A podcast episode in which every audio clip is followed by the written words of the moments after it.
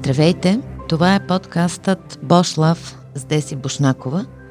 Няма да си говорим прости приказки, няма да ви губим и времето.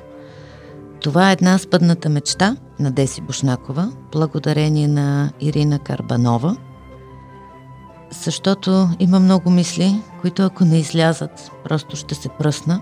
Искам да ги споделя с вас, искам да ги споделям с вас в този подкаст и искам да ви предизвиквам, защото няма нищо по-страшно от рутината, а всеки един от нас има нужда от един малък прът, който да го направи различен и да го предизвика. Надявам се Бошлав да бъде този прът и светът да бъде малко по-различен. Онзи ден, като се разхождах с кучето из центъра на София, из така наречения квартал, покрай мен мина едно много красиво младо момиче. Ама от тези момичета, които дори и аз като жена се обръщам да ги видя. Носеше една платнена чанта, от тези, които повечето от нас носят в чантите си, за да не ползваме найлонови турбички при пазаруване.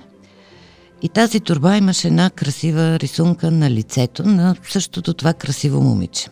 До тук, добре, ще си кажете, разхожда си кучето, гледа турби. Не мога да не призная, че художникът много добре си беше свършил работата. Веднага разпознах, че това, което е нарисувано на турбата, всъщност е лицето на момичето, което я носи. Едно и също красиво лице. Надписът обаче много ме впечатли. Над лицето имаше извито около нея един надпис, който звучеше така: I am my own muse. И понеже когато моето дете така говори на английски, аз винаги казвам, че трябва да говори на български, се извинявам, че ви го прочетох на английски. В превод, не много професионален, би звучало горе-долу така: аз съм собствената си муза. И това ме накара да спра. А в същото време и кучето реши да души нещо, така че искам, не искам, трябваше да спра. Замислих се върху текста. Аз съм собствената си муза. Повтарях си го с надеждата някак си по-добре да го осъзная. Реших, че годините са пречката да разбера какво всъщност означава това изречение.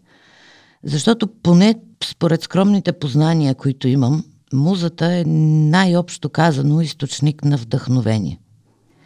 Фен съм на автобиографиите, изчела съм почти всичко, което има като автобиография за велик творец, или поне велик творец според мен, и винаги там някъде има една муза.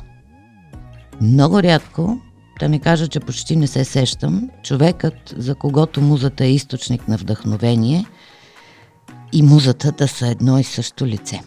После покрай нас мина едно друго куче, моето тръгна след него и аз някак си тръгнах след тях и се разсеях.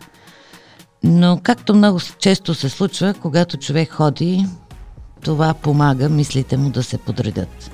И ето, че и на мен така ми се случи. Сетих се за нещо друго.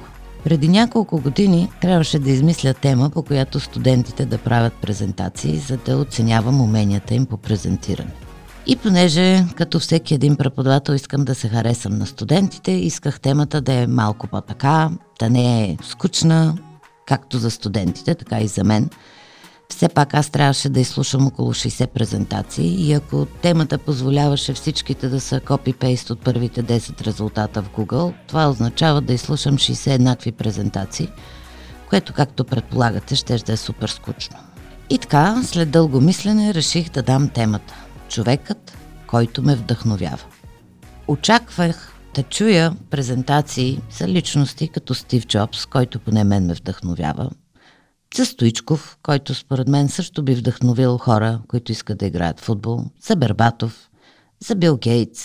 Ако щете, дори очаквах някакси сред всички тези презентации да има поне една за Азис. Но това, което се случи, наистина надмина и най-смелите ми очаквания.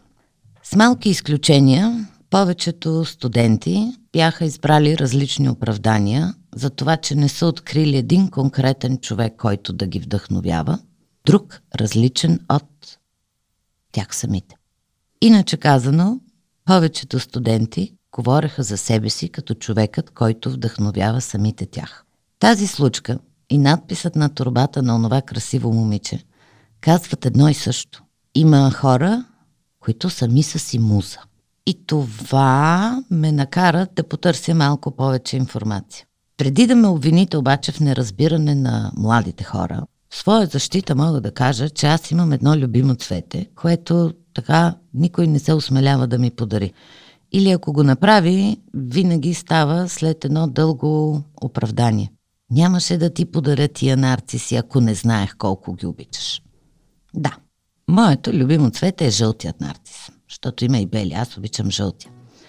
Смятам, че съм страхотен човек, но също така смятам, че по света и в фантазиите има още много страхотни хора и техните истории винаги са ме вдъхновявали. Винаги съм си казвала, че ако един човек може да направи нещо, значи и аз мога. Да, обичам себе си, но не съм успяла, поне до сега, да се превърна в собствената си муза. Но този факт, че има хора, които сами са си музи, може да се установи, ако проследим манията по автопортретите в дигитална среда. Съвсем нарочно наричам селфито дигитален автопортрет, защото ако се разровим в дебрите на машините за търсене, ще открием, че думата селфи е използвана за първи път на тринайсети септември две хиляди и втора година от един леко почерпен австралиец, който просто е съкратил комбинацията от думи селф-фото и е станало селфи. Или, иначе казано, правя си сам снимка, което си е чист автопортрет. Година по-късно селфито е избрана за дума на годината, влиза в Оксфордския речник и вече може да се употребява в играта на Скрабъл. Манията по селфитата се разпространява толкова бързо и шеметно, че надхвърля и най-смелите очаквания. Няма да цитирам източниците, защото ще стане малко като научен доклад, но не мога да не спомена някои от резултатите от изследванията. Около хиляда селфита се качват в Инстаграм всяка секунда. двайсет и първи юни е ден на селфито. Представителите на поколението милениалс, родените в периода осемдесетте и средата на деветдесетте, си правят средно по четиринайсет селфита на ден. Може би тук не влизат онези неосъществени селфита, с които ползваме телефона, за да си сложим червило или да видим дали имаме пъпка. Отново за милениалите. Казват, че в рамките на своя живот ще направят около двайсет и пет хиляди и седемстотин селфита. Статистиките на Google пък ни казват, че всеки ден се публикуват около деветдесет и три милиона селфита, което прави средно по шейсет и четири хиляди петстотин осемдесет и три селфита на минута. Тази статистика е интересна, поне за представителите на по-предишните поколения. И понеже селфито е интересен феномен, учените се присъединяват бързо към модата и започнаха да правят най-различни изследвания и анализи по темата. Потъвайки в тази информация, ме заля лавина от данни, които по никакъв начин няма да направят живота ми по-смислен. Затова ще споделя с вас само онези, които запомних. Едните, защото са безумни, другите, защото са смешни. И така, авторитетното списание Time се включва в лудостта, наречена селфи, и анализира над четиристотин хиляди селфита, за да открие кой е градът столица на селфитата. Така се стига до факта, че столицата на селфитата е град Макати във Филипините. Следват го нюйоркския квартал Манхатан и Майами. четиристотин четирийсет и осем страници с селфита, отпечатани в книга, стават бестселър на Нюйорк Таймс. Ако искате да станете автор на бестселър, но не ви се пише, последвайте примера на Ким Кардашиен. Не съм сигурна обаче дали първо трябва да направите селфитата и да публикувате или първо да станете известни колкото Ким Кардашиен. Малко като яйцето и кокошката. Ако още ме слушате и се чуете защо темата изобщо не ви засяга, най-вероятно сте на двайсет и четири години. Не се шегувам. Според учените, средната възраст на хората, които правят най-много селфита, е двайсет и три години и шест месеца. Винаги съм се чудила на тези учени. Толкова ли няма какво друго да изследват, да се занимават с подобни статистики и истории. Но ако не го правеха, аз какво щях да ви разказвам. Според друго изследване, селфитата съвсем не са реалистичен автопортрет. Защото над шейсет и осем процента от селфитата са обработени и използват филтри. Все пак има добра новина.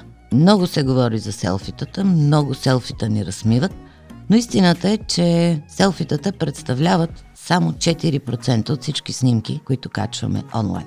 От всичко казано до тук, можем с лека ръка да махнем и да кажем, като всяка мода и тази ще мине, ще отмине. Така е, но не съвсем. Според психолозите, а и всеки един от нас може би го усетил сам, фокусирането върху самия себе си и само върху себе си няма как да ти позволи да имаш истински взаимоотношения с другите. Все пак онази легенда за нарцис ясно отразява живота на човекът, влюбен в себе си. Аз, която толкова обичам това цвете, все пак не искам да стана като него. И понеже обичам да търся неща, за да си обясня други неща, потърсих далеч назад във времето какво се е случвало с селфитата. Сред авторите на страхотни селфита можем да включим Леонардо да Винчи, Рембрандт, Моне, Ван Гог, Сезан, Пикасо и Фрида Кало. И за да не завиждаме само на Ким Кардашиен, добре е да кажем, че и тези селфита са се продавали и продължават да се продават добре. През хиляда деветстотин деветдесет и осма година аукционна къща Кристи продава автопортретът на Ван Гог от хиляда осемстотин осемдесет и девета година за седемдесет и едно цяло и пет милиона долара. Ако сте чели за Фрида Кало или сте гледали някой от филмите за нея или театралните постановки, най-вероятно сте запознати с нейната история. Поради състоянието си, тя често е била сама. Това насочва вниманието и към самата нея и води до редица автопортрети. Тя е един от художниците с най-много автопортрети. За тази своя страст тя споделя: рисувам автопортрети, защото често съм сама. Защото съм обектът, който познавам най-добре. Абсолютно пристрастно и субективно смятам, че нейните селфита са едно от най-страхотните неща, които съм виждала сътворени от човек. Не е задължително обаче и на вас да ви харесват. Само че Фрида е рисувала себе си, за да изкара навън душата и тързанията си, а не за да събира лайкове в Инстаграм или някоя друга социална мрежа. Само че има нещо, което тя е правила, а днес учените обясняват. Казват, защото не съм била там да знам със сигурност, че Фрида е рисувала автопортретите си, като е използвала огледало на стената. Та за огледалото ми е думата. Според учените, всеки един от нас харесва повече изображението си в огледалото, отколкото истинското си изображение. Това е и причината немалко селфита да се правят в огледалото. Освен всичко друго, селфито дава на нас хората контрол върху начина, по който ще се представим пред другите. А ние всички, или поне повечето и основно тези, които си признават, обичаме да имаме контрол върху нещата. И когато прекрасното селфи, обработено и с филтри, събере много лайкове, животът става една прекрасна поредица от селфита, лайкове, нови селфита, нови лайкове. Иначе казано, пристрастяване. Да, днес има зависимост към лайковете в социалните медии. И липсата на лайкове кара много млади хора да се чувстват непълноценни и да изпадат в депресия. Пак според статистиката, пристрастяването към лайкове и селфита вече има и своя черна статистика. На година умират по четиридесет и три човека в опит да направят най-уникалното селфи, за да впечатлят света и да съберат лайкове. Но освен смъртните случаи, има и много инциденти, за които няма статистика. Но най-смешните стават за кратко хит в социалните медии и мрежи. Изследователите стигат до извода, че все още селфито не се вписва като официална причина за смърт, въпреки че именно заради него хората са предприели риска за живота си. И понеже когато нещо стане мания, всеки гледа да се закачи за него, включително и аз самата това правя в момента, ако искате да се посмеете, потърсете най-смешните провалени селфита заради това, което се вижда отзад. Честно, супер се смях и си казах, за кой ли път, че поговорката "на лъжата краката са къси" е вярна, но може би трябва да се перифразира за лъжливото селфи "ръцете са къси". Учените обаче супер ме забавляват. Освен всички неща, които ви разказах до тук, те са анализирали хиляди селфита, броя на харесванията и броя на последователите на авторите на тези селфита, за да открият научната формула за правене на популярно селфи.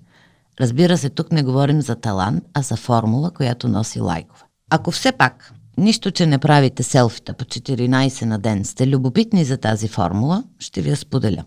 И така, ако сте жена, най-харесваните ви селфита вероятно се подчиняват на правилото на три. Лицето заема една трета от изображението. Лицето се вижда централно или само горната част. Показвате дълга коса Използвали сте филтър и сте сложили впечатляваща рамка. Ако обаче сте мъж, най-добре изобщо да не публикувате селфита. В изследването на учените, сред стоте най-харесвани селфита няма нито едно на мъж. Не знам дали тази формула работи, най-вероятно някой път работи, друг път не, но има едно последно нещо, което искам да ви споделя.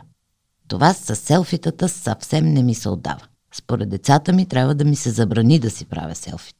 Но искам да отправя едно предизвикателство. Следващия път, когато тръгнете да си правите селфи, огледайте се. Може би пък има човек, който може да ви снима заедно с приятелите ви. И освен себе си, да споделите с хората и емоция, споделяне и преживяване. Може би няма да съберете толкова лайкове, но пък ще покажете на приятелите си, че ги цените. А това според мен е малко по-важно от лайковете. Последвайте ни на страницата ни във Фейсбук Бошлаф.